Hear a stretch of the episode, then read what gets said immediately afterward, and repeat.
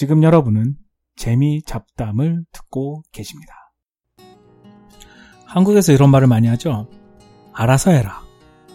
알아서 시켜라. 알아서 사와라. 알아서 준비해라. 알아서라는 말이 무슨 뜻일까요? 저 또한 한국에서 이런 말을 많이 썼고, 아니, 많이 들었고, 그거에 대해서 별로 생각해 볼 기회가 없었는데요.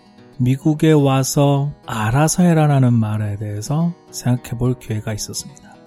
저 회사에서 돌아가면서 이렇게 뭘 시켜요. 뭐 사오라고. 간식, 콜라도 사오고, 과자도 사오고. 그래서 각자 주문을 받죠. 뭐, 치토스 사와라, 콜라를 사와라, 뭘 사와라. 각자 주문을 잘 합니다. 근데 저는 저한테 주문을 받으러 왔을 때 딱히 생각나는 것도 없고, 그리고 잘 모르고, 그래서 알아서 사오라고 했어요. 영어로는 whatever you want. I like all the food, any snacks. I can eat anything. 그렇게 얘기를 했죠. 그래서 사오는 사람이 오케이 그러고 나갔어요. 근데 다시 돌아오는 거예요. 그러면서 자기는 모르겠으니까 뭐든지 구체적으로 얘기를 해달라. 그렇게 얘기를 하더라고요. 한국에서 별로 경험해 보지 못한 그런 일이죠. 알아서 사오라 그러면 알아서 사오지. 그런데 못 사겠다는 거예요. 그런 계기로 해서 생각해 보게 됐어요. 알아서 사와라. 특히 한국에서는 위 사람들이 아래 사람한테 알아서 하라 그러죠. 예를 들어 이런 비슷한 상황에서 과자를 사오는 시간이 됐어요. 간식을 사오는 시간. 그럼 알아서 사와라.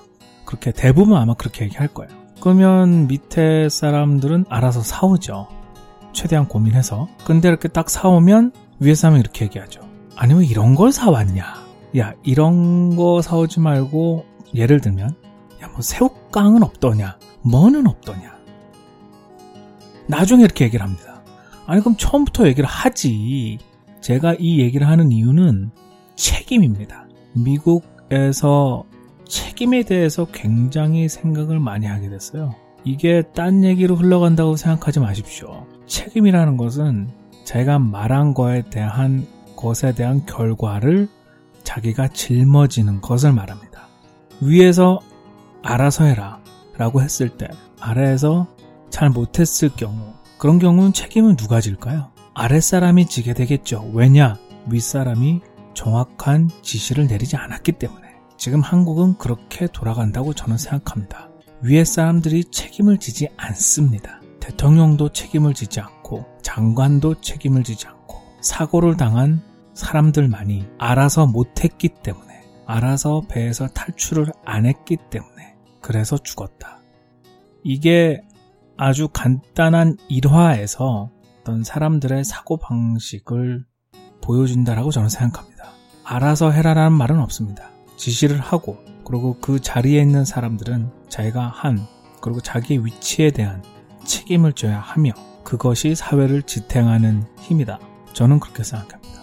얘기가 좀 딱딱해졌네요. 처음에 간식시키는 이야기로부터 시작해가지고.